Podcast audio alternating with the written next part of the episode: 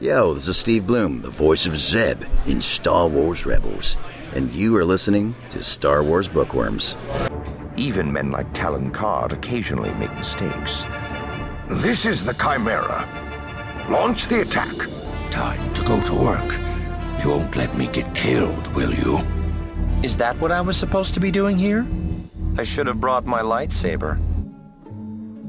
So, Teresa, what have you been reading lately?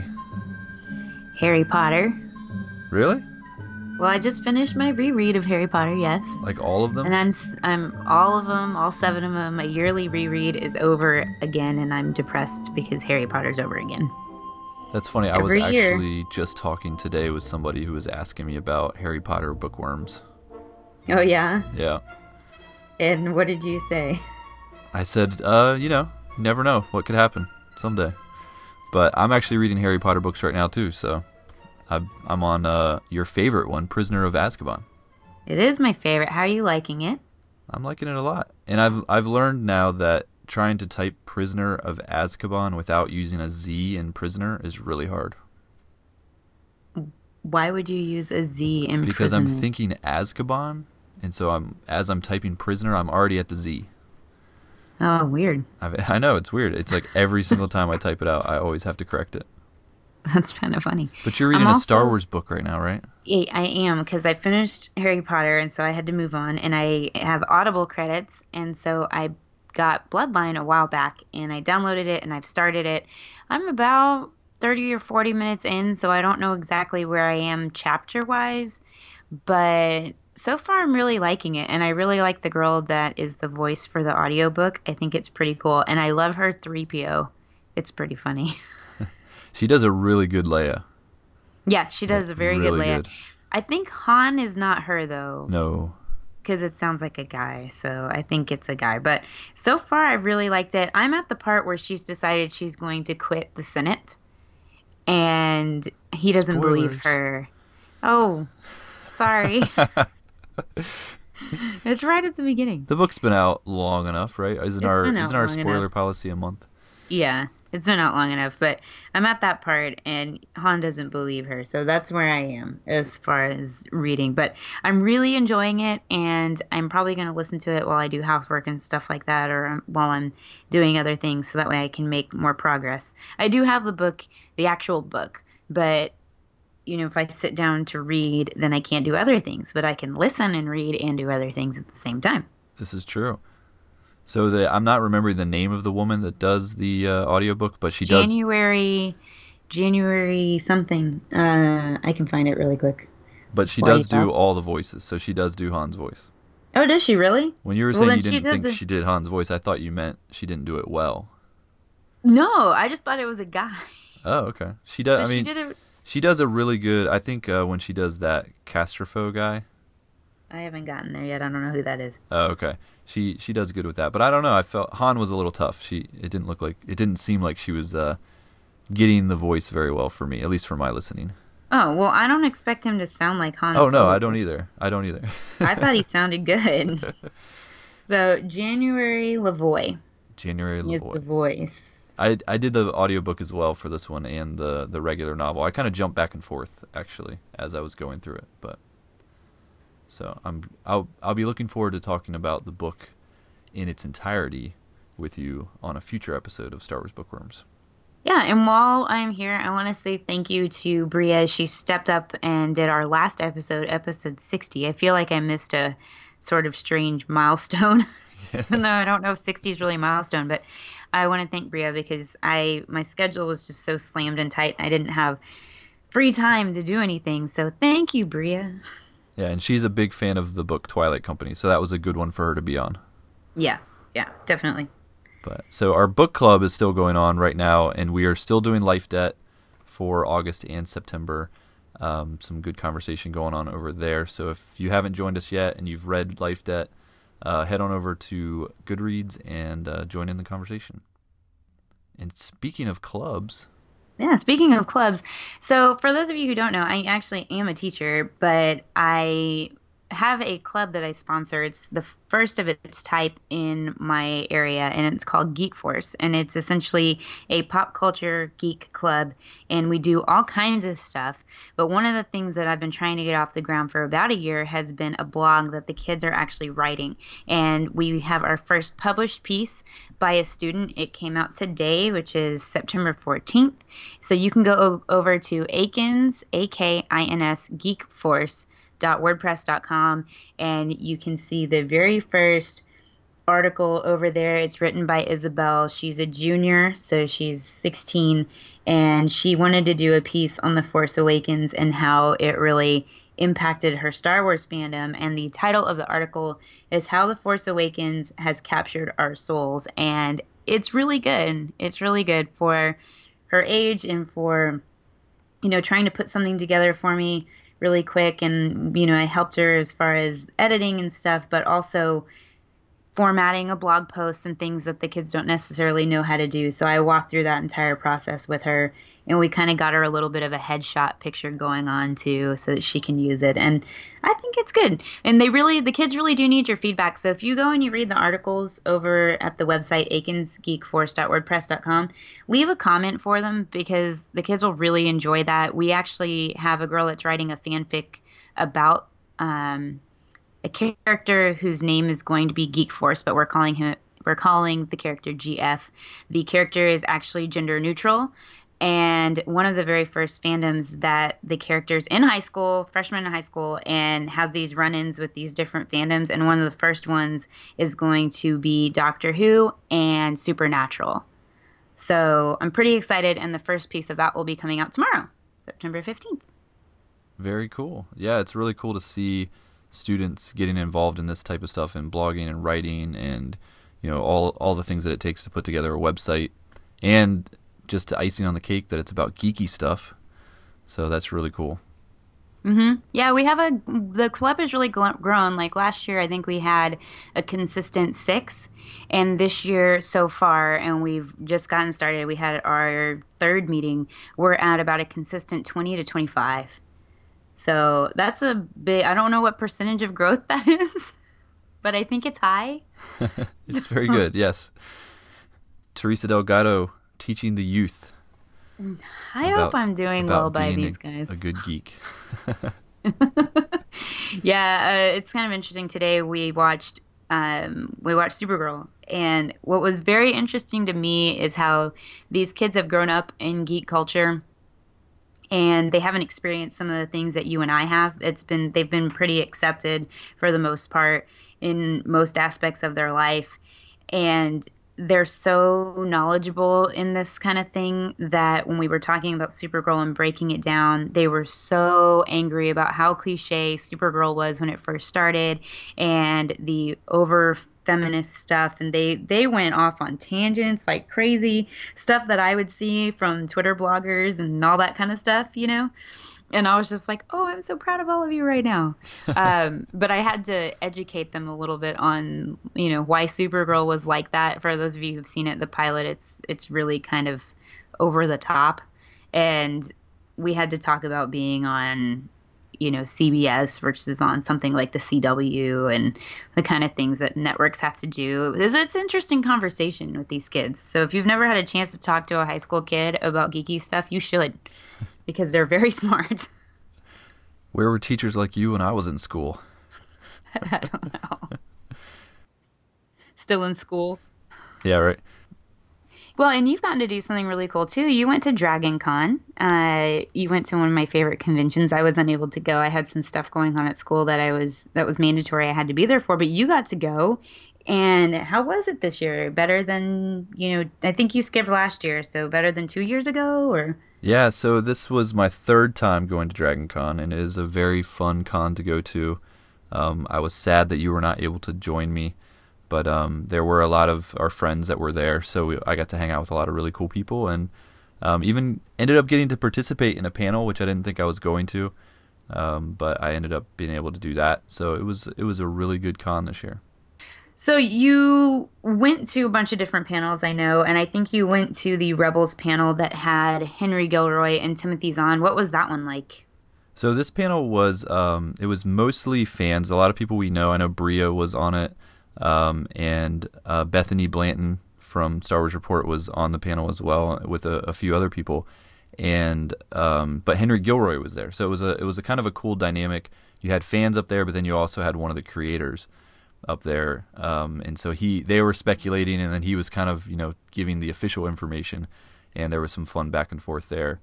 And then Timothy Zahn showed up um, as a surprise. Nobody knew that he was coming, and then he showed up at the very end, and for about ten to fifteen minutes, joined the panel and talked specifically about you know his involvement with the Thrawn novel and with Thrawn coming to to uh, Star Wars Rebels and all that stuff. So that was a really a really cool panel. That's really cool. I mean, I really want to hear um, Zahn talk about all that stuff. That's one of the things I love about Dragon Con is that he's almost always there. And it's fun to interact and talk with him. I just remember when you and I got to host the panel that he was on, I was surprised at how approachable he was. It was so cool just to get to talk to him. I kind of feel like I know him a little bit. I don't, but I feel like I do. yeah, know? yeah, definitely. He's really cool like that. And um, actually, after the panel ended, um, him and Henry Gilroy needed to to book it to another another panel that was like right after that. And so they had a bunch of us that were either participants on the panel or just friends kind of act as his entourage so he, didn't get like swamped when he walked through. Um, so that was kind of cool too to kind of have a small part in getting him to another panel. And a lot of uh, Henry Gilroy actually had um, items from from Star Wars Rebels. I think there was like a, a crew hat that he gave to somebody and some really cool pins that he was giving out. So it was they were really, you know, participating in uh, making the fans feel involved. It was really cool. Awesome. So you the panel you mentioned you got to be on a panel and that panel was about new canon. So tell me a little bit about how you got on this panel and what it was about and how it all went down and how you lost all the audio. right. Yeah. So this was um, this Dragon Con. I hadn't uh, volunteered to be on any panels. Um, at the last minute, I sent the the uh, director of the Star Wars track, Brandy. I sent her a message just saying, "Hey, if you need somebody kind of as a backup, I, I will be at the con. So if any spots open up." So a couple days before the con, she sent me a, a message and said, "Hey, there there's a spot open up in this new canon panel. Probably a perfect fit for you considering your interests. So would you like to do it?" So I did it and um, I got to be on the panel with a lot of great podcasters that uh, we're all very familiar with. Um, Brian and Nancy from Tosche Station were on the panel with me. Bruce Gibson, uh, that we know from Star Wars Report. Um, I'm going to forget people, I'm sure. Matt Rushing was on there as well from uh, the Aggressive Negotiations podcast, and uh, Sarah Dempster from she does uh, she writes uh, for 1138.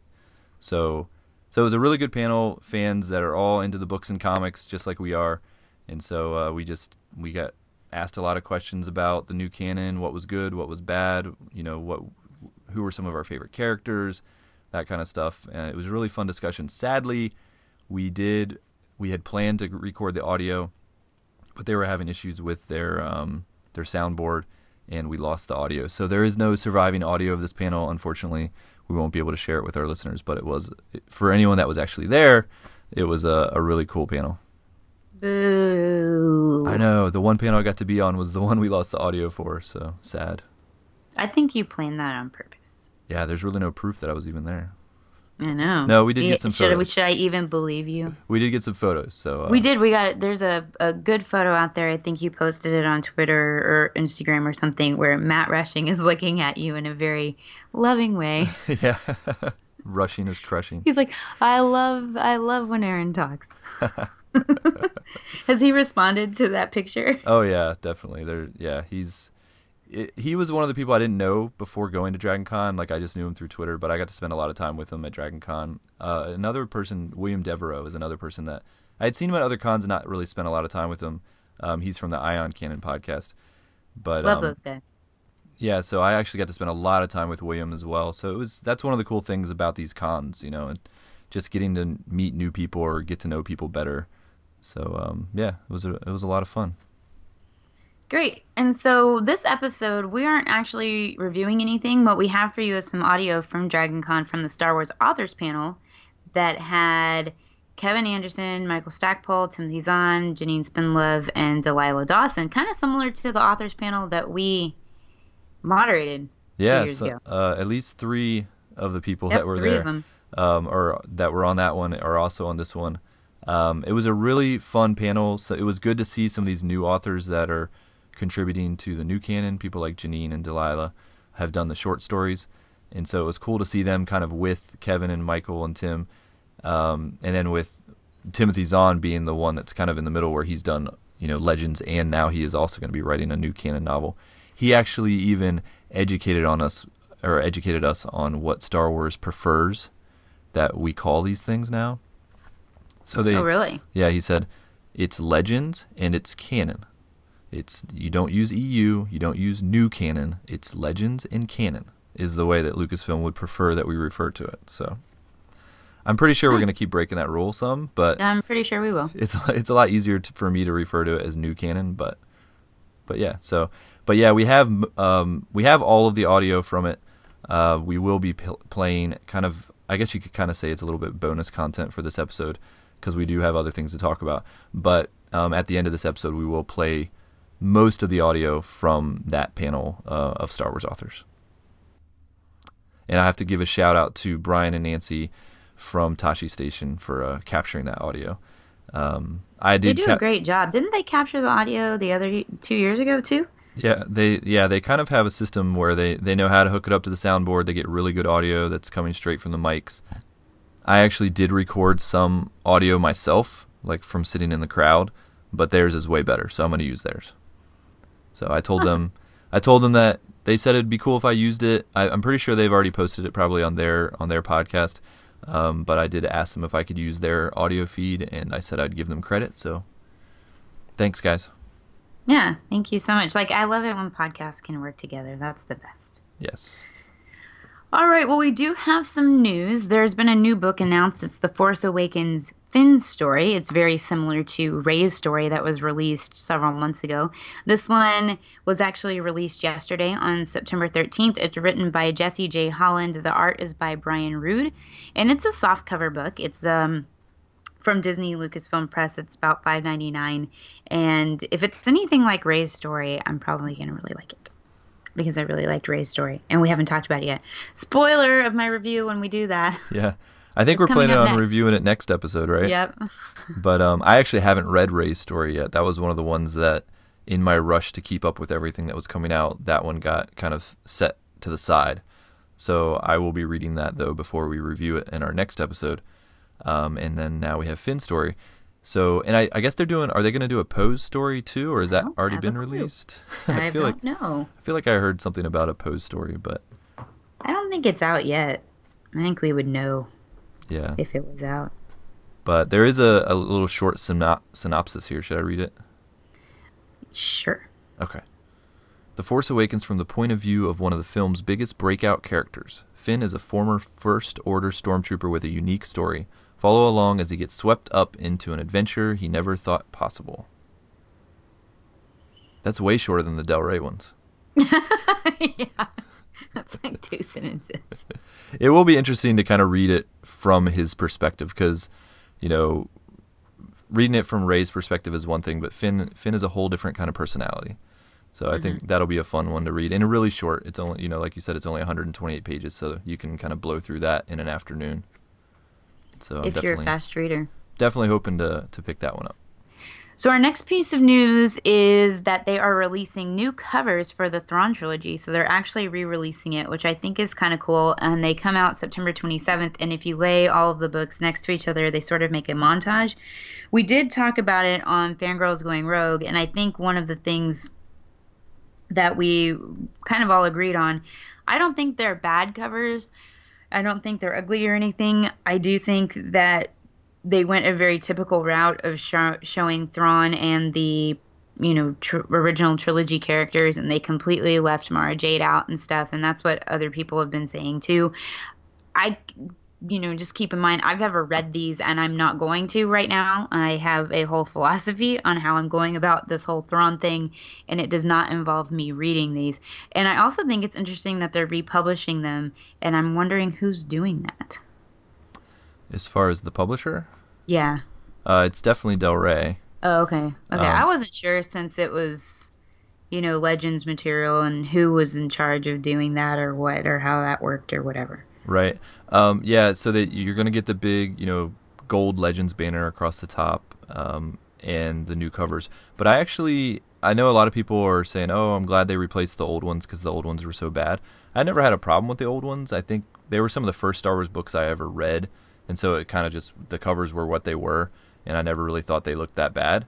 But um, this is definitely you know new art, a new style. It, I like the style of the art.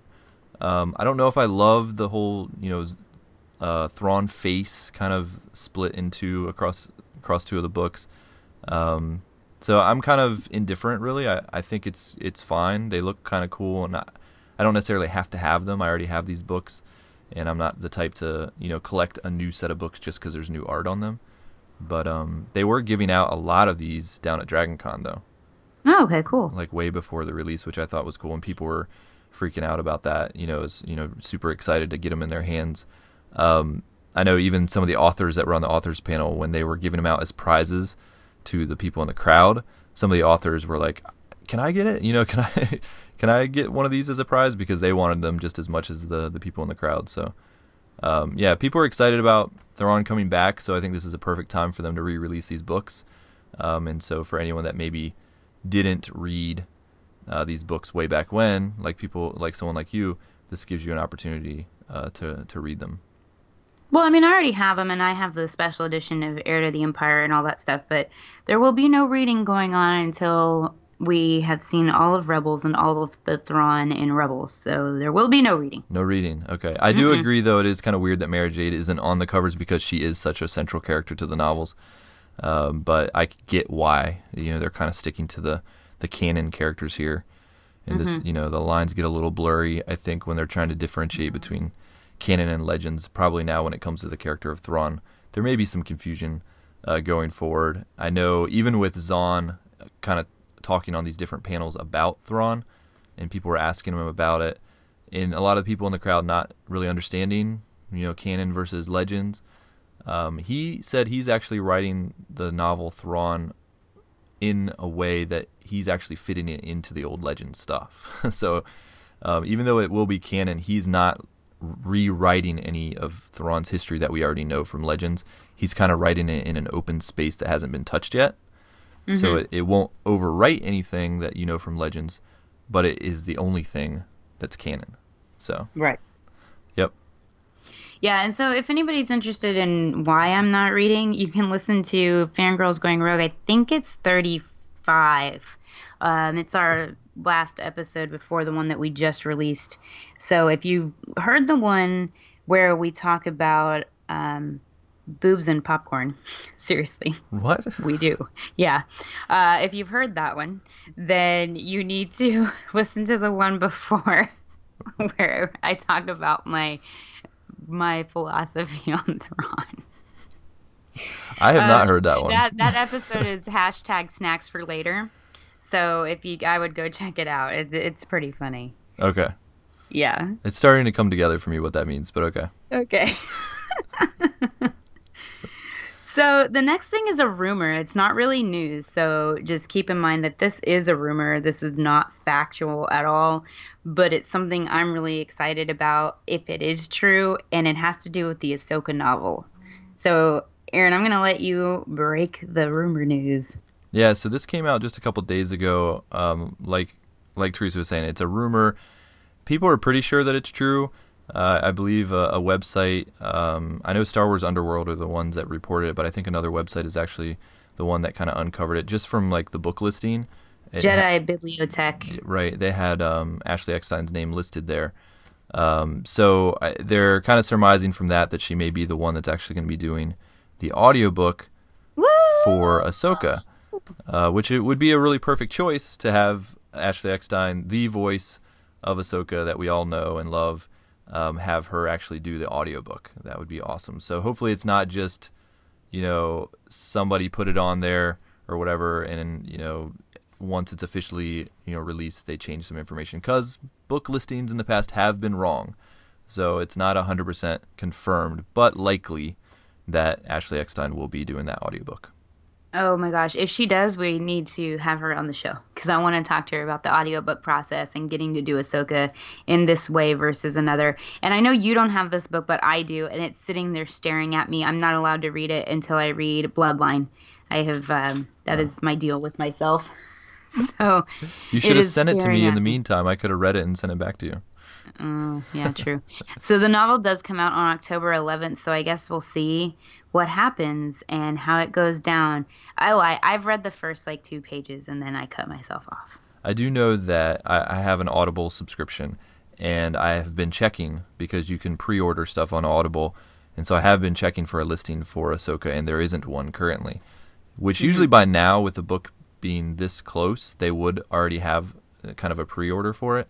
So it is kind of surprising. I don't know if they're maybe holding off for like a big announcement of her.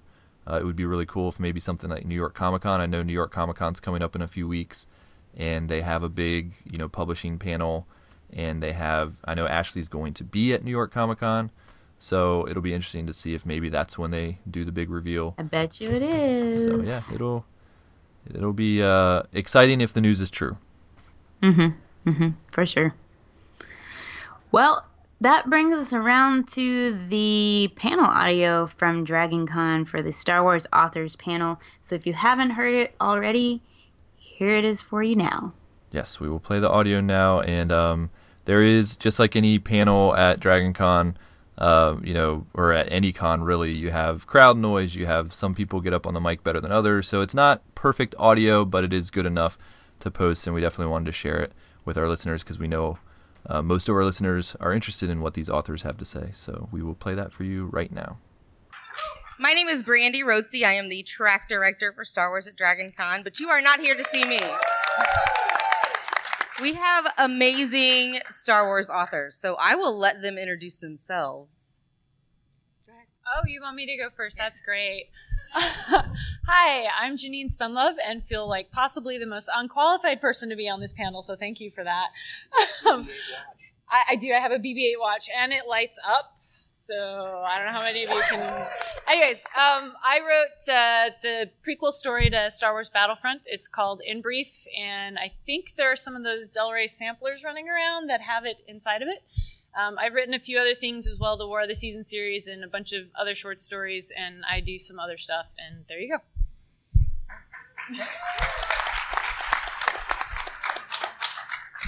I'm Kevin J. Anderson, and I'm Kevin J. Anderson, and I'm probably best known for writing the text for the Star Wars Jabba's Palace pop-up book.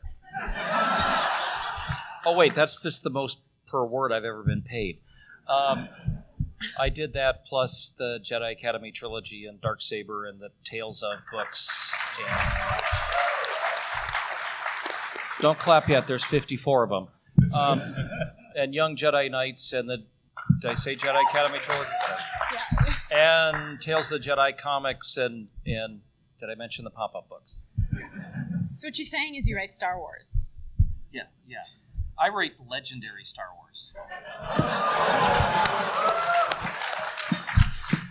I'm Timothy Zahn. The way I see this panel is we have the, the, the two crafters of the Legends saga here on the outer uh, edges. we outer rim we have the the up and coming new writers, and I am the bad penny that keeps coming back whether you want it or not. You're, you're Coruscant. Uh, I am Michael A. Stackpole. I uh, did the X-Wing books. I did I Jedi. Uh, Uh, I'm Delilah S. Dawson. I wrote The Perfect Weapon, which is one of the first stories in the new canon. And all right, you're clapping. You're okay with it.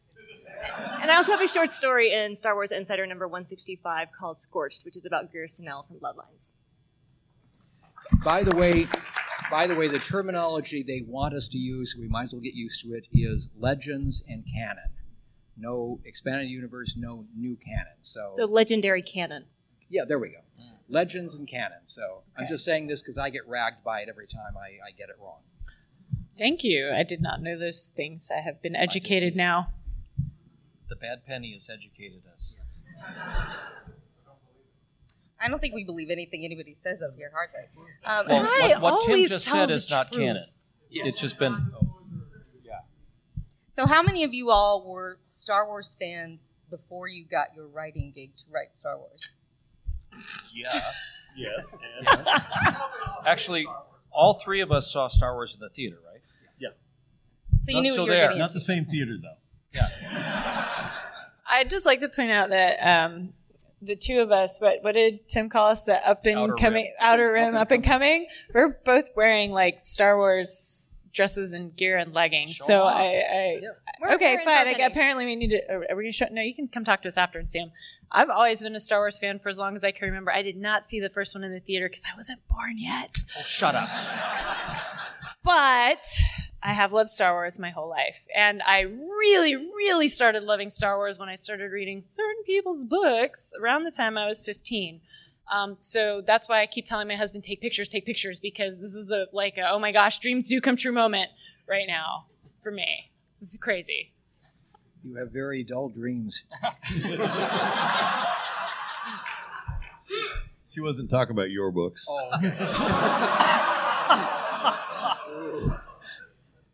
so, how does writing Star Wars compare to playing in your own sandbox or in your own universe? Uh, different rules apply. I mean, you, you have certain set characters, certain set technology, planets, etc. When you work with Star Wars or or Terminator, or any other uh, franchise. Uh, the advantage is the audience is already familiar with a lot of the characters, so you don't have to spend a lot of time describing Han Solo or explaining some of his backstory, uh, as opposed to some movie franchises that seem to think you've got an origin story every time you reboot the character, but we won't go into that. Um, so there, there are pluses and minuses. I, I don't think I would want to do an entire career of tie-ins. I think I would probably burn out. But it's it's nice to do one every couple three years or or whatever, and especially something with Star like Star Wars, where it's always fun to come back to that universe. And when you're a fan, and we were fans when, I got called, would, do, would I like to write some Star Wars novels?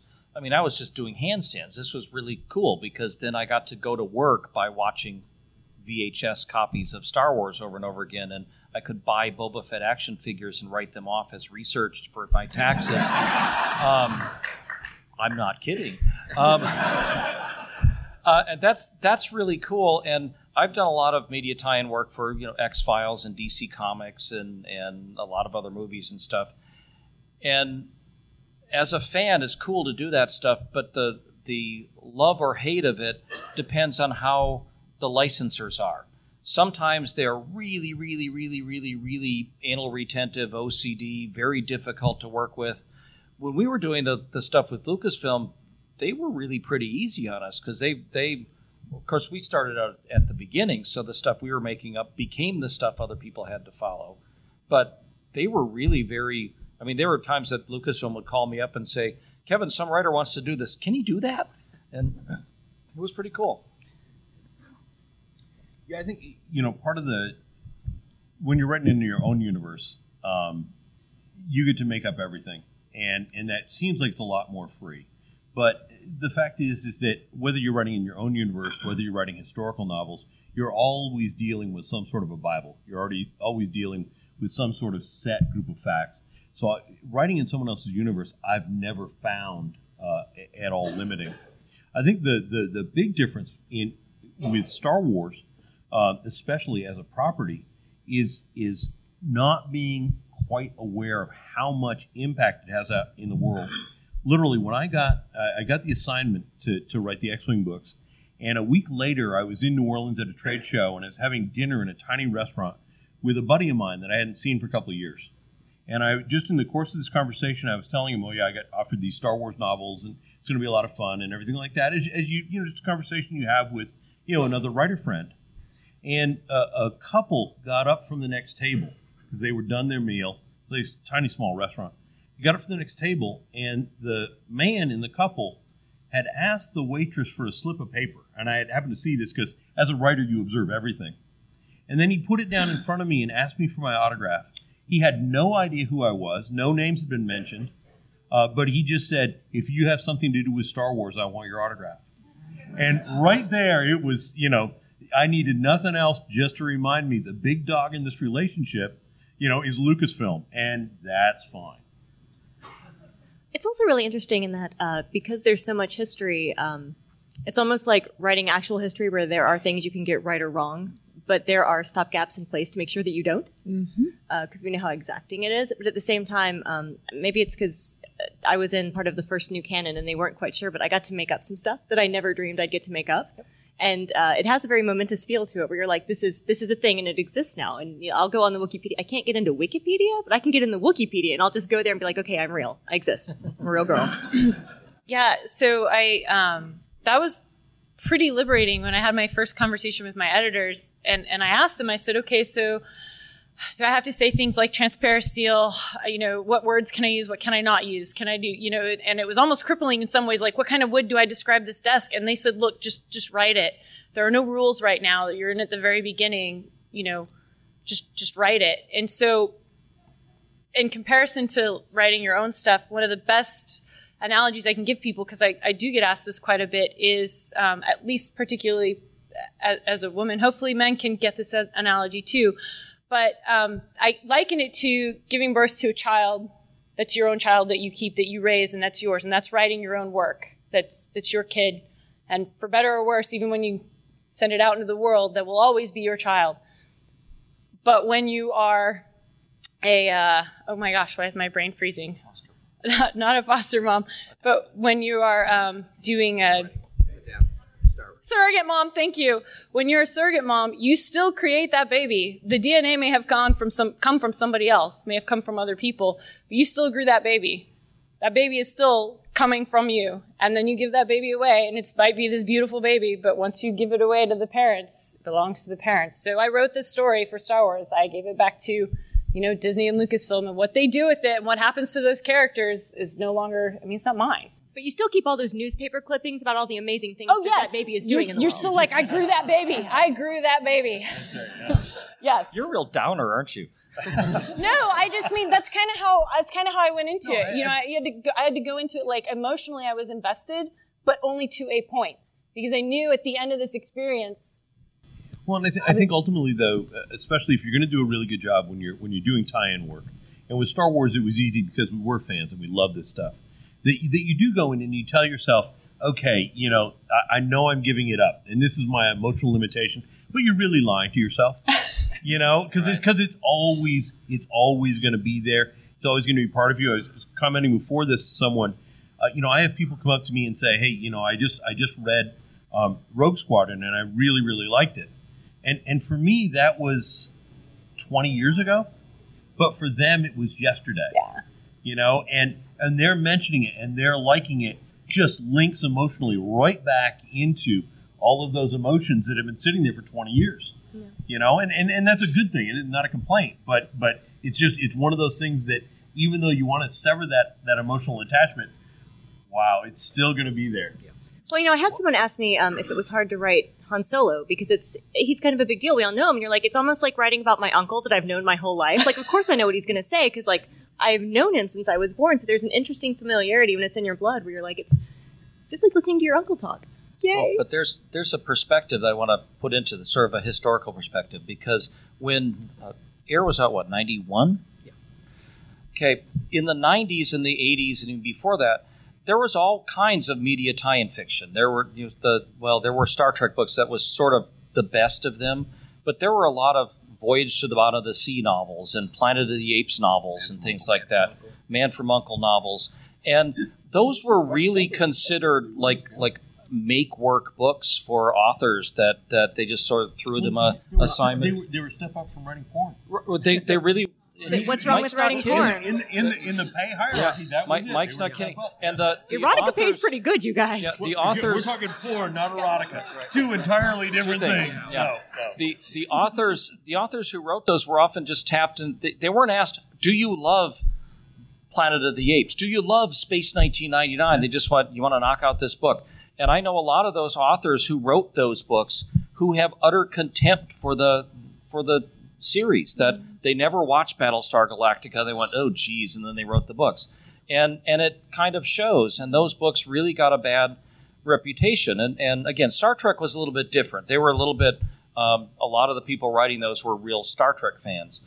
But when they decided to do Star Wars books, and either inadvertently or or on purpose, they asked super geeky fanboy to write the first one, and and Tim like wrote a real book. He, uh, well. I mean, that, this. I, I mean, he's sitting next to me, but I'm putting words in his mouth. Um, he he wrote a book that was probably as good of a book as any other book he could write. It wasn't just I'm knocking off a dumb Star Wars book.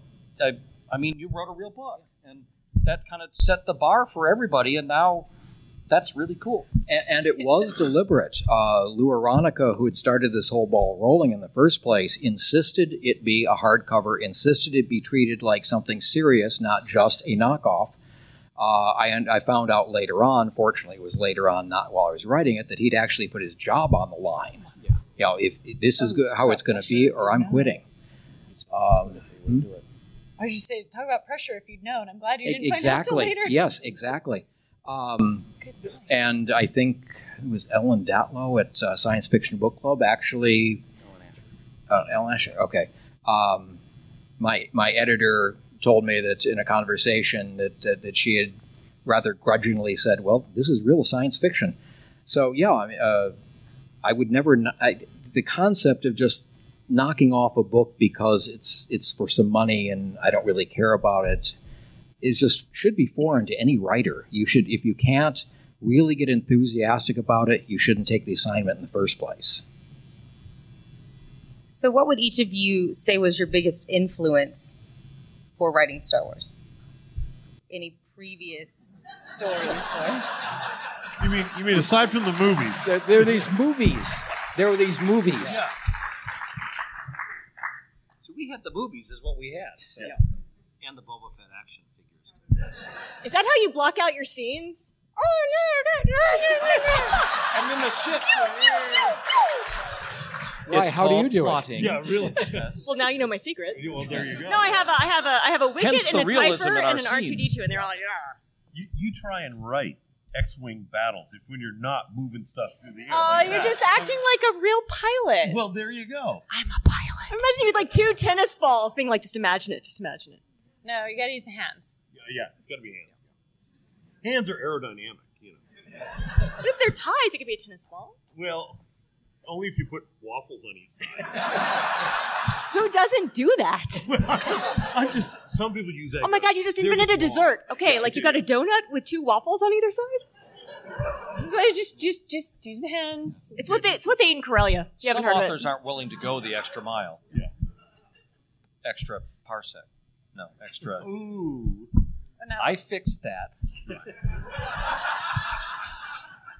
So, if you could write any story in the new canon, what would you write? That's not a fair. Question. It's not a fair. The one in which all of my stuff becomes canon.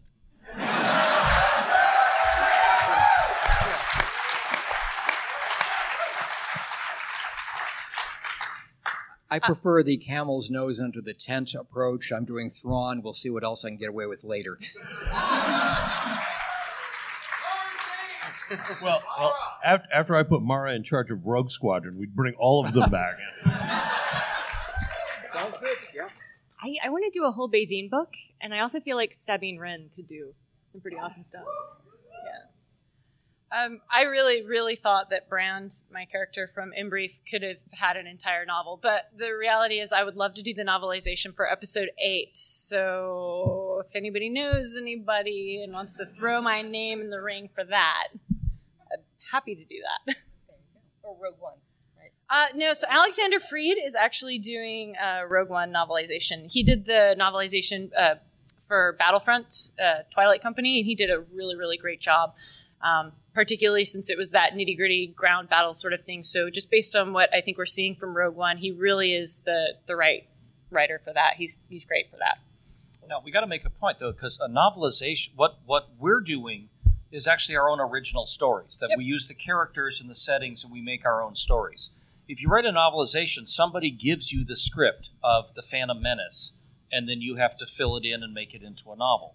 You are tied into what happens in the movie, so you don't get to make up how you want the scene to go. You got to write it the way it is in the movie. And like Terry Brooks added all kinds of extra things, and um, I'm assuming Bob Salvatore did, and, and I forget who wrote the Revenge of the Sith. Matt Stover. Which is why I'd really like to do it because I've actually never done anything like that before, and I think it'd be a pretty cool learning experience. Plus, I'd get to see what happens before anyone else. I did the novelization. yes. I did the novelization to the League of Extraordinary Gentlemen movie, so you don't always want to do that. And you were like, please make it good. The previews looked really good. So, Janine, um, how much do you think your military background influenced what you were able to write? Oh, I mean, I wrote Inbrief while I was preparing my own detachment of Marines to, to deploy, forward deploy into a combat zone. So, I mean, obviously, that it heavily influenced uh, a lot of just a lot of the story. And I, I think that, um, I don't know, I guess that's the answer. It heavily influenced it. I, I was going through it with my own Marines. It, uh, it just the timing of it was all pretty serendipitous. It's kind of perfect. So, Delilah, um, what background information were you given before you were able to write your story? Well, I mean, as, as we all know, we signed an NDA that's actually longer than the book itself.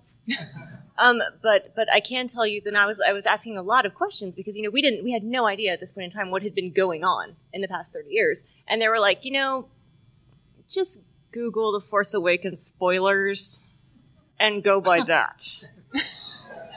so I was like, but I don't want spoilers. Of them were right? The spoilers. Well, I, I didn't I didn't hear what happened at the very end. Thank goodness.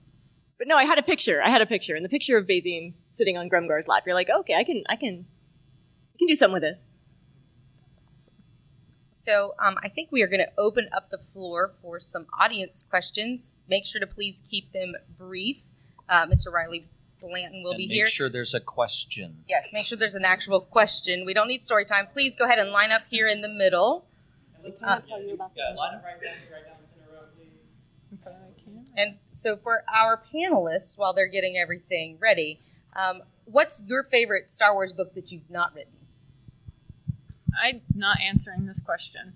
no, I, I'll I'll be honest, and I I don't. Um, I've got to say, and I love all of you, but um, Aaron's uh, X-wing books by far absolutely hold my heart. The the Wraith Squadron books. So All right, we have our first question. What's your name, man? well. Wait, wait, wait, wait. We're still. Nope, I skipped. Me too. Yeah, pass. you guys can all say my No, no, story. no, It's like, fine. Like you guys all, everybody writes too darn many books, so we can't keep up with them. So I write them. Yeah. All right, then. Audience questions. All right, we're ready for our first question. Th- This is from Addison. um, they kind of make the distinction between Star Trek and Star Wars as Star Wars being the lived-in universe, sort of the, the more grimy, the more sort of worn equipment and all that. So, what are your techniques for making your novels and your writing more lived-in? What, what are how do you accomplish that? All right, well, I'll go first. I'm not shy. I think it's the little details. Um, I only had basically 3,000 words to work with to create an entire backstory, and it had to be this whole military setting. And so just putting in the teeny tiny details, such as some of the little back and forth, the fun little jokes, um, little things to cue you into that kind of where they were, smells, sounds, things like that. Um, but something as benign as, hey, let's go play cards afterwards. So that's how I did it. by using lots of tired old cliches in the writing. That's a joke. Um, um, I don't know. I mean, because we we live Star Wars. We we. I mean, while writing these things, I had the movies playing like an infinite loop on, on the TV, and and you just it's it's in your head, and the readers have it in their head, and uh, the technology doesn't always work. They, people don't always know exactly where they're going. Where in Star Trek, things usually work, and and they're they're solving something. In Star Star Wars, um, they are more. We don't necessarily know the answer. Technology doesn't always work, and um, it's it's just a look and feel that you have in your head that you hope comes across in the prose. I guess for me, it's making it feel familiar to the characters in the book? Okay, nothing extraordinary here. Oh, you know, there's uh, a Rhodian or whatever. Yeah, we're not going to take particular notice of it. Uh, just what what Kevin said. It kind of feel familiar to everybody, and so hopefully that comes across that the readers feel familiar with it too. Yeah, I think one, you engage other senses. So when Janine talked about you know smells and, and those things, stuff that's slightly off, stuff you know, there's rust, there's mildew, there's all these things that you would never see on on the Starship Enterprise that are just you know just parts of right. There's you know there's a little dirt in the corner. Um, you know these things make it lived in. Things are dented. That's another thing you never see on Star Trek. There's never a dent anywhere. Um, you know, so that that's that's what you want. Again, it makes it very very real. Well, there's a, physical and emotional shorthand for the Star Wars world, kind of where you, you know, the planets have a different feel, the ships have a different feel. You know, the the, the rebel versus the the dark side ships have different feels, but um, uh, it almost feels like um, you know, if you're writing about say like France, you think about okay, you know, the Eiffel Tower and the stylish people and their scarves and croissants everywhere. If you're writing about you know Greece, there's there's the little white buildings and the blue water, but I think we have this internalized shorthand for Star Wars as well, where uh, we can just say with a couple of words to draw the scene because you're so familiar with it, and so we can uh, get to add the little details around those and add the little Thomas Kinkade touches of gold that are our own on top of that shorthand that makes you feel at home and like you're in the world.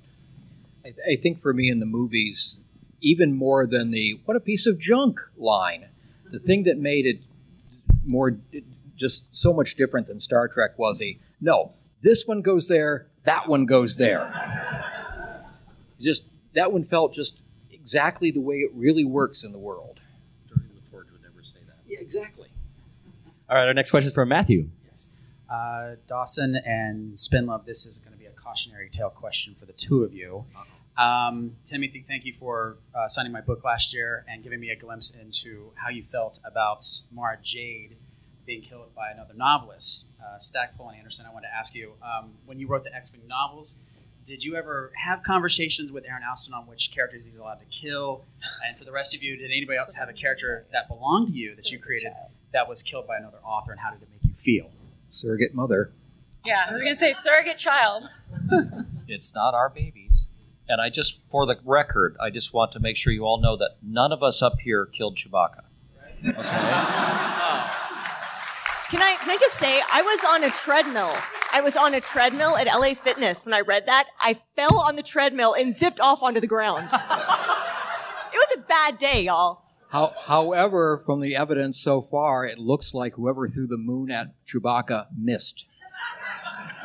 The phone were idiots, man. Yeah. Um, no, n- there was never any conversation with with Aaron about who he could kill or couldn't because one, that was not our our place to say.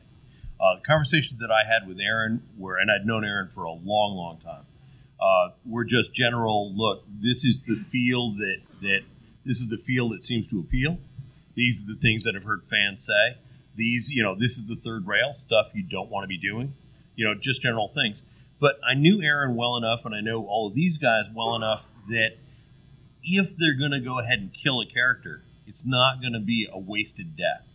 There will be a purpose to it. It will it will have meaning, and, and that is that's the real thing. Is look, we invest a lot of emotion into these characters. Readers invest a lot of emotions into these characters, and if you don't respect that when you kill the characters or when you do something to the characters, people are not going to like it. They're going to like it if the character dies, but if the character dies well, at least they understand. And so, to be true to the characters and true to the to the source material we're dealing with, that's what we have to do. And luckily enough, I think the right writers have been chosen who understand that and have the ability to do that. All right, our next question is from Trey. Hi guys, this is for uh, Mr. Anderson specifically, but I'd love to hear everyone's opinion on it. As authors who write in a universe established by someone else, do you feel that fan fiction plays a part or can play a part in deciding what is canon in the universe, or is it more for just personal fan happiness? You, you mean as if fans are writing their own fan fiction, can that pay, play a part in the the developing of a canon? Or Uh, yes, basically, if it gains traction or becomes accepted enough, do you feel like that's Well, uh, fan could happen. We can't read fan fiction. I mean, we're, we're not allowed to read fan fiction just because we don't want somebody saying you stole my idea. Um, I'm perfectly happy with fan fiction. I love it. I mean, I, I wrote fan fiction when I was in high school. Um, it's your way of expressing your love for the universe, but the people who we were actually picked by Lucasfilm to do this stuff, so ours uh, was accepted into the the canon temporarily. Um, but fan fiction did not influence us. Well, me, I don't. I didn't read any of it. I mean, people would send me their fan fiction.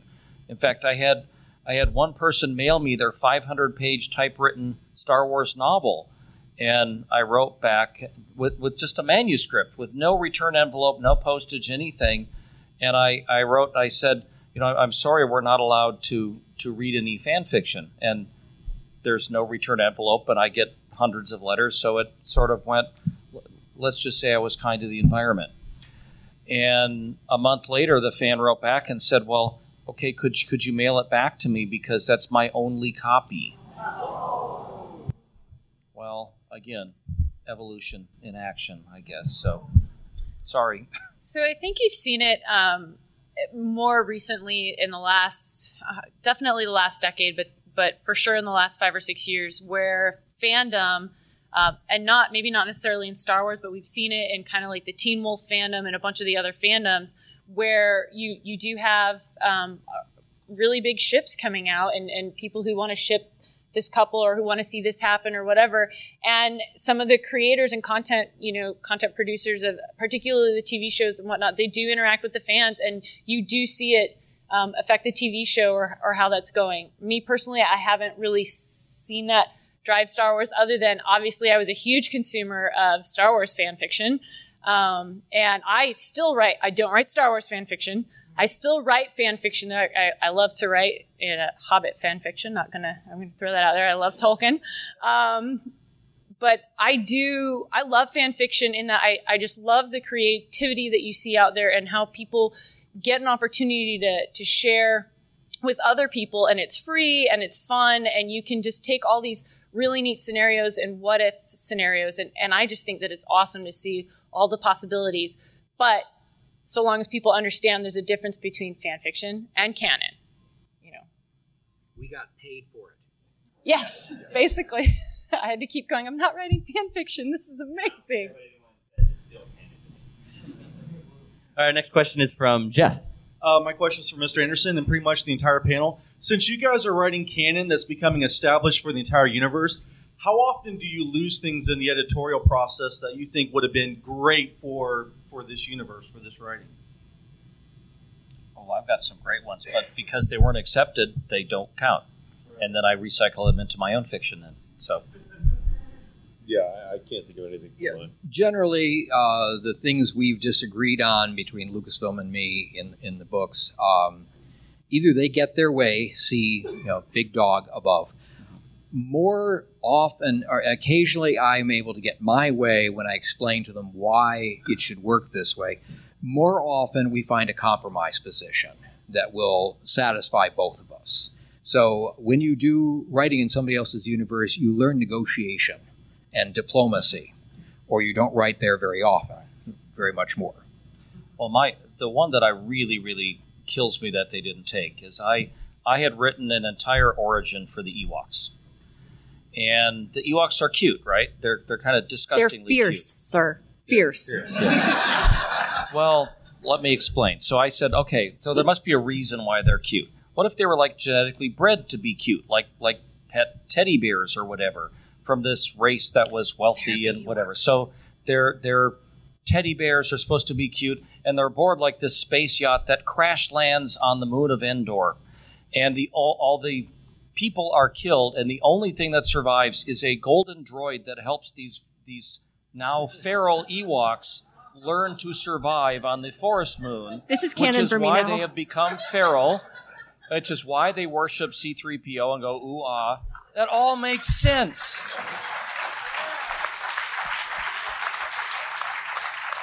You're And saying propose Ewoks that- are the dwarf hamsters of the Star Wars world. And I and I proposed that, And George Lucas himself wrote, Now they are. "No, the all. Ewoks are cute because they're cute." I would love to hear how you recycled that into one of your books. I'm working on it. Does it involve sandworms? Ewoks of Dune. Yes, there we go. All right, next question is from Mike. Oh, I thought. Uh, my question is mostly I for. thought, I thought we're still. Delilah had There's something. more answer. Oh, oh, yeah. I was just gonna say I had kind of the opposite qu- problem where when I was writing, I was like, "Oh, I'm gonna put in this planet and these people I love," and they're like, "No, "Nah, just come up with something new." And I was like, "You want me to come up with a planet?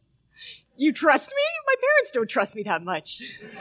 so I actually had to like come up with the new stuff instead of using, you know, our old favorites. So Yeah. it was it was the opposite problem, but it was super fun. And I spent a lot of time like walking around my neighborhood going, "Blah, blah, blah, blah, blah," like just trying out weird words. Yeah. I yeah, I definitely had a few moments of don't ruin Star Wars. Please don't ruin Star Wars. Please don't ruin Star you know. Um have those. Yes.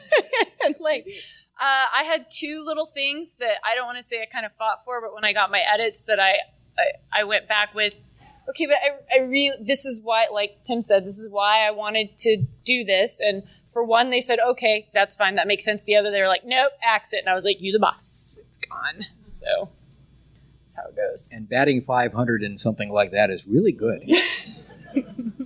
All right, now we have our next question from Mike.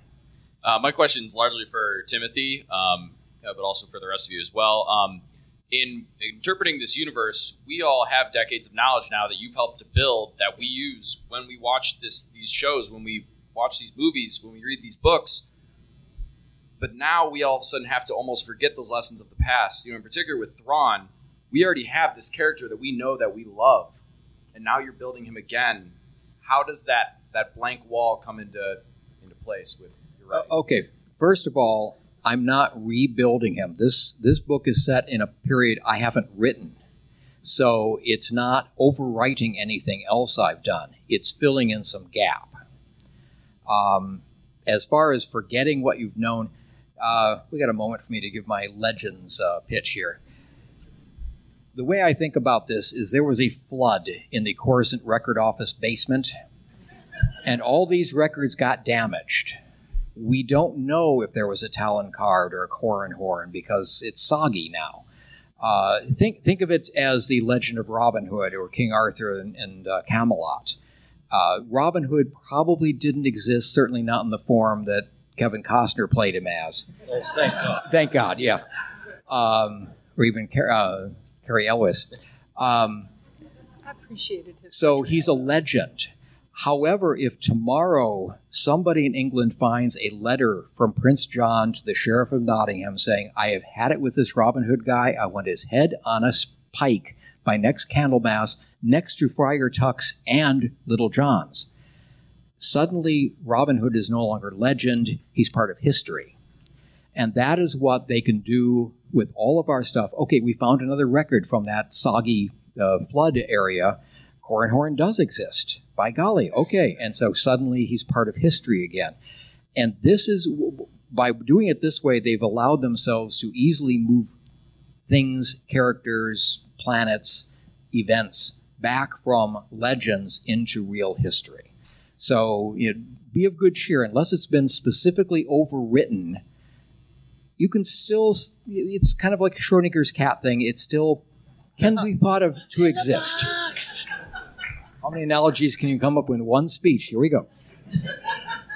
Robin Hood and Schrodinger's cat. That's the only time I've ever heard that in one conversation. And You I, heard I it here will, first. I, I do just have to just add to you, and I, I think hopefully everybody feels this way. You can never take away those books. I still go back and read them. The enjoyment of them, the stories are still there. They're not gone just because we have more canon now.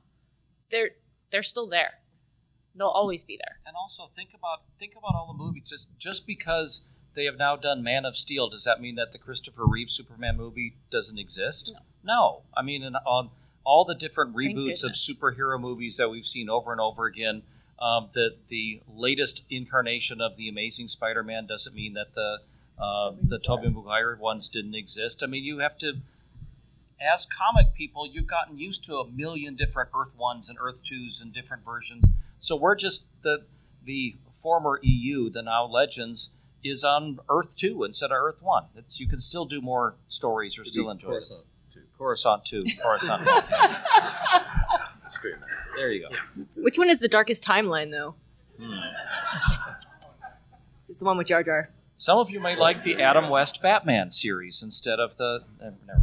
And for what it was, Eh, For what it was, it was fun. it. It's fun. Super Friends. Yeah, there we go. Super Friends and the Dark Knight don't really belong in the same universe. this is so true. You're making my brain bleed.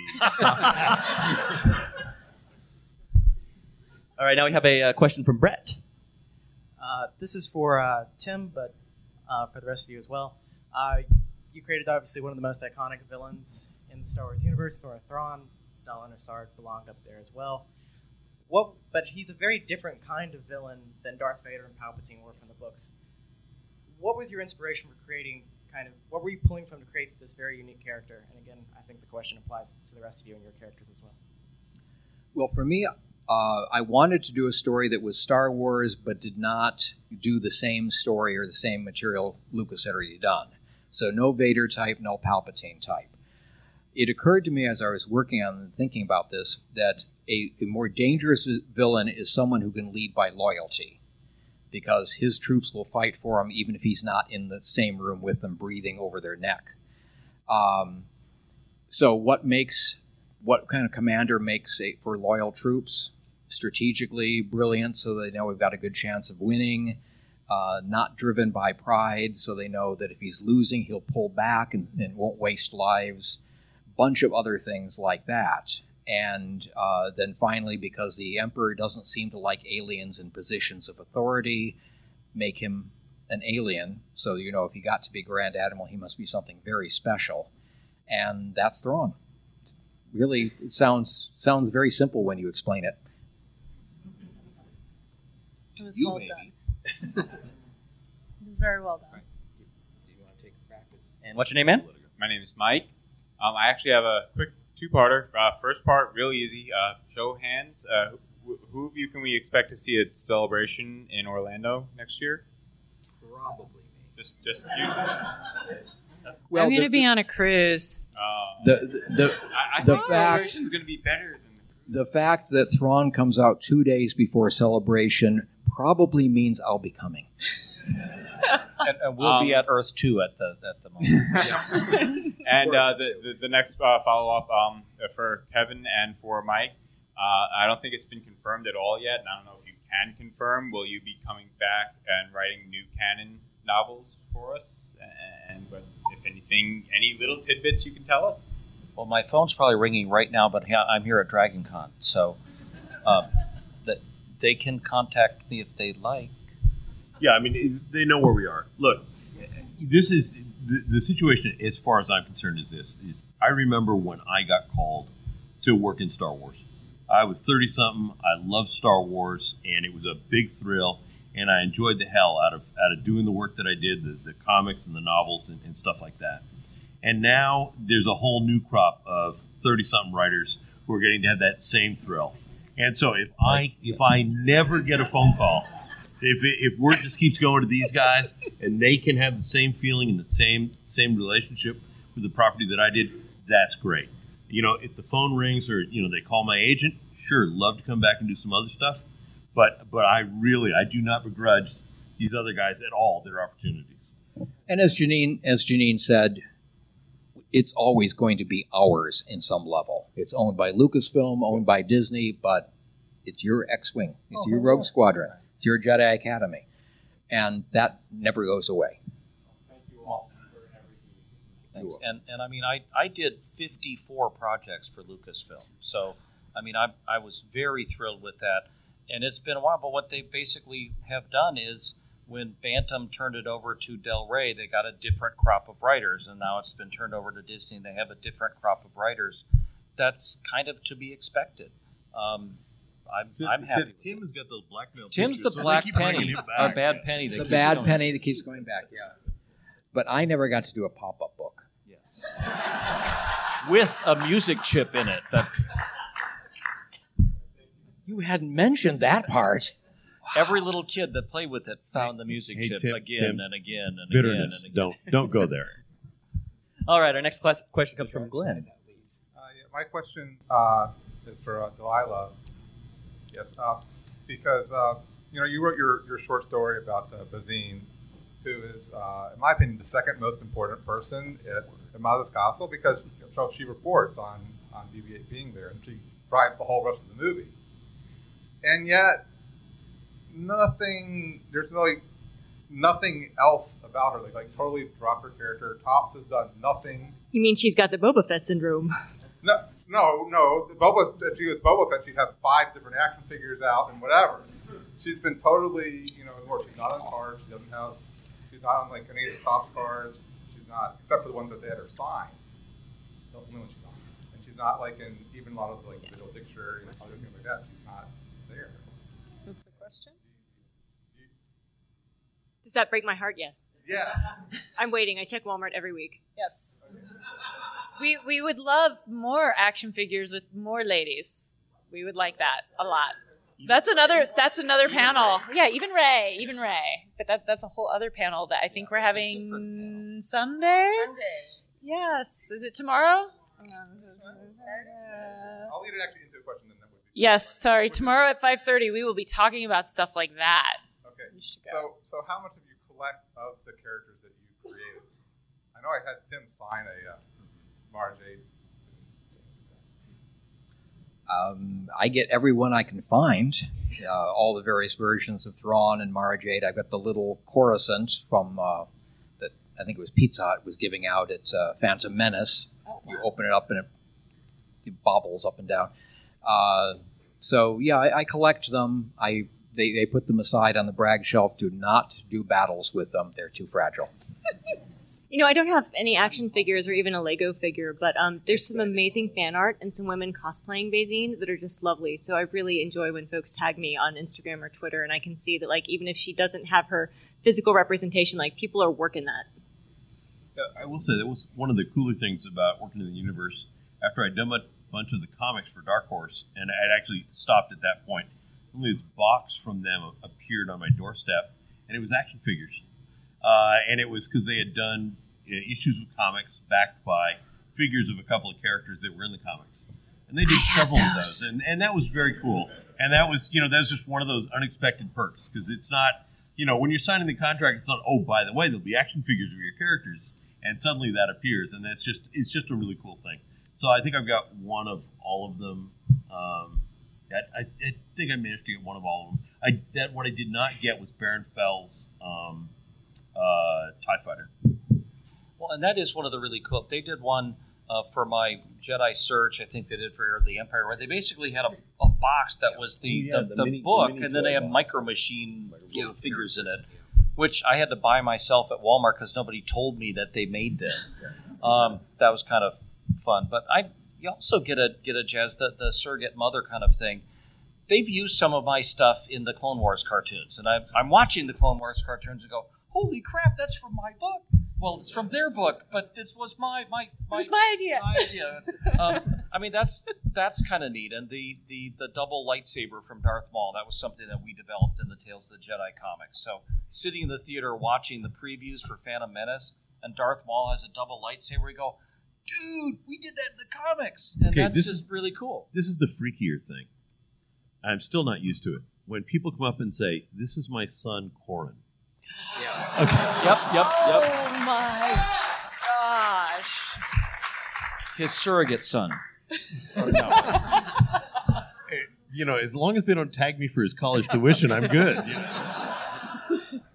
So this is a good follow-up question though. What's your favorite thing a fan has given you or your favorite fan interaction? that one. I mean, I had the same thing where somebody, some guy came up to me and uh, he introduced me to his son, who was named after Kyp Durron, and he wanted his picture taken with the kid who was like ten years old. But the other one, I think, uh, was at one of the comic cons where this this guy, maybe thirty four or something like that, comes up to me with an, with an utterly battered copy of Jedi Search, and he's got his ten year old son with him, and he said. I want Mr. Anderson. I want you to sign this this book that my dad gave me when I was 10 years old. I want you to sign it to my 10 year old son so I can get him interested in reading the way my dad got me interested in reading. That's cool. Yeah, Yeah. the the, the uh, people named after your characters are great. The the old books being How many passed kids down. named Thrawn have you been introduced to? No, no. What's the full name? What's the full name? I, I've got Jacen's, I've got Jacen's, Jaina's, and uh, a lot of Mara Jade's. But I think the the the peak of it is someone who comes up to you and says, "I hated reading until I read your books. Now I read all the time." Yes, we did it right.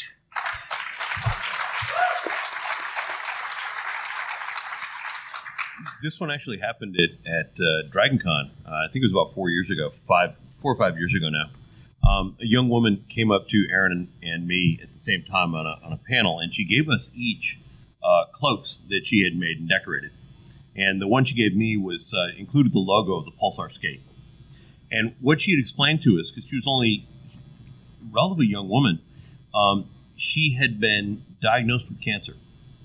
And during the treatment, this is when she was a teenager, and, and during the treatment, she had been very depressed. And her doctors pulled her mother aside and said, you know, if her attitude does not get better, this is just not going to work. And so she said, her, when she got home, her mother went to her room and pulled the X Wing books off of the shelf and set them down in front of her and said, start reading. Uh, because she had enjoyed those books before. And what she told us was that she started reading, and for the first time in months, she actually laughed. And she felt much better. And she, God bless her, credited Aaron and me getting her through that treatment. Um, you know, I mean, both Aaron and I discussed this afterwards, and we know far better it was the doctors and everybody else. But just to have been able to, and, and, and, and I think ultimately this is the best thing a writer can do. We're, we're here to entertain. I mean, that is what you pay us to do, really. Okay? You don't pay us to tell you how to make your life better or anything like that. We, we, you pay us to entertain. And if part of that entertainment is making, you know, a five hour plane ride vanish so you don't notice it, or to make time easier when you're going through chemo or, or you know, you, you've just broken up with someone and you, and you want a sanctuary, holy crap, if we can do that, that's magic you know and and so to be able to do that with her that was just great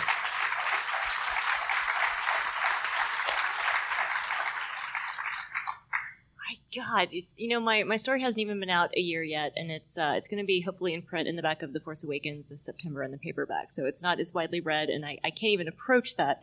So uh, mine is much much more banal. But um, a guy broke up with me in high school, and he was a really big Star Wars fan, and and I have that kind of like I I still hold that against him for breaking up with me. I'm just like I wrote canon, you son of a bitch. there you go So you know, there's helping people that are dying, and then there's revenge. that's great that is absolutely Um, yeah, so uh, this is all very new to me. I've, I've had really fun fan interactions based on my original work. Um, but this is all, this story particularly being in print is very, very recent.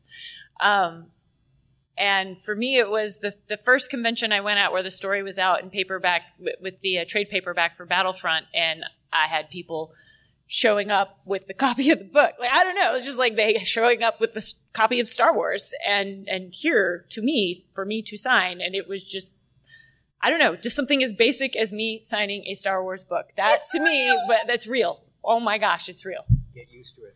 Yeah. so. All right, now we have a question from Jay. Um, my question is for Mr. Zahn. Basically, General Patton used history and literature to understand how his enemies would behave. How'd you? What inspired you to use art for Thrawn? I wish I remembered. Make up something. Because I get that question a lot. Um, it's just something that happened during the process of, um, of designing the story and designing the characters. I thought that would be something very cool. And I've had people suggest to me, I think somebody said, well, uh, you, you do better to, you know, learn the, the race's mythology, or they said legends, really. Um, the problem with legends or stories or anything else is it has to come through translation And either Thrawn would have to know the language correctly to get all the nuances, or trust the translator to get all the nuances. Art is there. He can see exactly what the, the, the piece was. So it made sense if he can see this. It was also sort of a, a flip side of the Jedi thing. It's not the Force, but like Jedi can use the Force, nobody else understands it. He's got this ability, and no one else really understands it, but it works for him. But it was just something that came along. Oh, I guess that'd be cool, and uh, it took off from there. Yep. Thank you.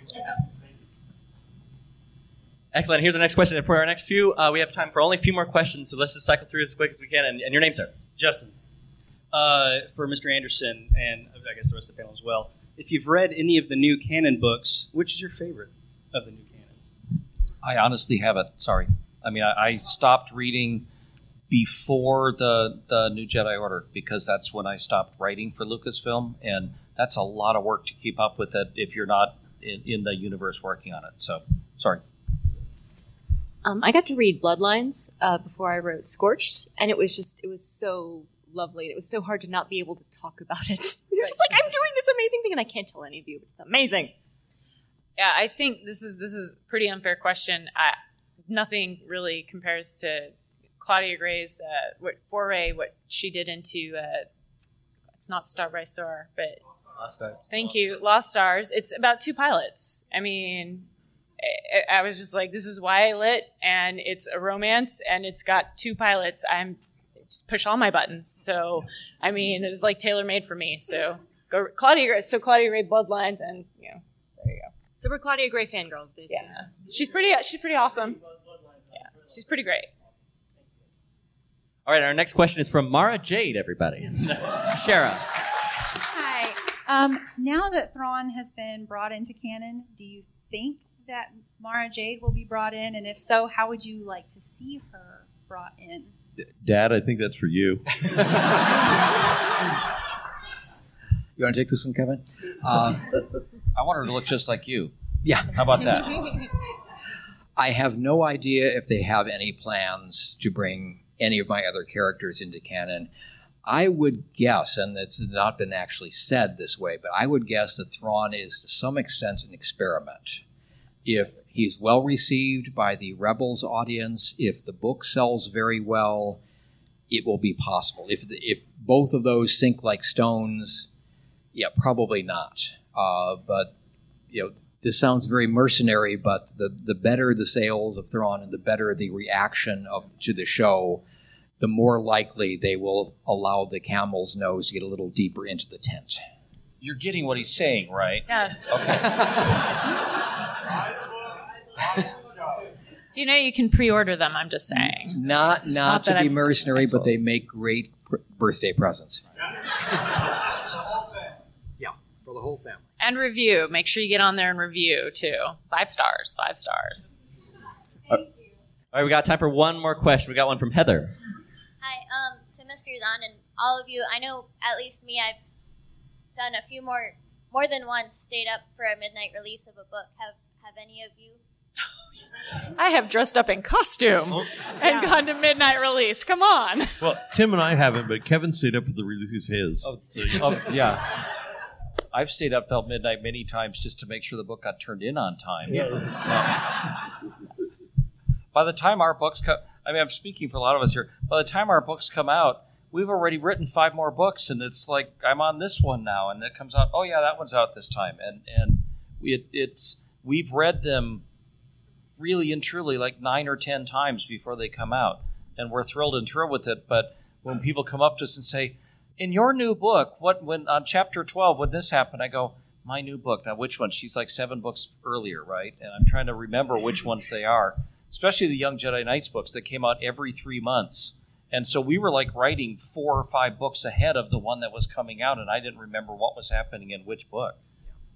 And I don't think I've ever had a midnight release book. You know, that everybody Right. can wait. Everybody can get a good night's sleep and get it in the morning if they want it. Unless your name's Rowling, it doesn't happen usually.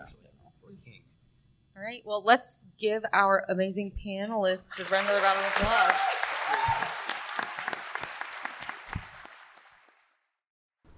So, what was it like actually being at that panel and hearing some of the things that they had to say? Was it anything that was just like eye opening for you, or just sort of the same kind of thing? No, it was really exciting. I, I know we've heard some of these authors a number of times now. Uh, these guys that, uh, you know, like Kevin Anderson and Michael Stackpole and Zahn, who have been doing these panels for a while. Sometimes you feel like you've kind of heard everything they have to say, but I did find that this panel was was unique. Uh, I think having Janine and Delilah there kind of mixed it up a little bit, having kind of some new blood. Uh, so there was some funny interactions between the authors in that way, and I really liked kind of Zahn his his explanation as far as legends versus canon and the idea of the kind of like a, a library that got flooded, so some of the information is you know hard to tell, and you know it's it, it was a it was kind of an interesting um, you know visual that I'd never heard it explained that way before. So I enjoyed that. But yeah, the they packed out the room that they were in, which was really cool to see that there's a lot of people that are still interested in, you know, Star Wars literature and the new stuff that's coming out, but also still, you know, enjoying the the legend stuff that's still being republished. Awesome. Well, on our next show, we pushed this back so that we could release this panel audio for you. We will be reviewing Darth Vader Volume 2 and Rey's story. So those are coming up very soon for you. And after that will be Bloodline. So in between now and then, you can interact with us on Twitter. We are at SW Bookworms. And you can send us an email to StarWarsBookworms at gmail.com. Yep, and we do have a few emails kind of in our backlog that we will be getting to probably next episode. So if you've sent us an email and haven't heard it read on the show yet, even though it's been a while, we will get to it. Uh, you can also find us on Facebook, facebook.com slash Star Wars Bookworms. You can leave us a review on iTunes if you haven't done that yet. If you enjoy our show and you'd like to leave us a review, head on over to iTunes and leave us a nice five star review. You can find Teresa on Twitter and Instagram at Ice Cold Penguin. And you can find Aaron on Twitter and Instagram. He's at AV Goins. So until next time, keep on reading, and may the Force be with you.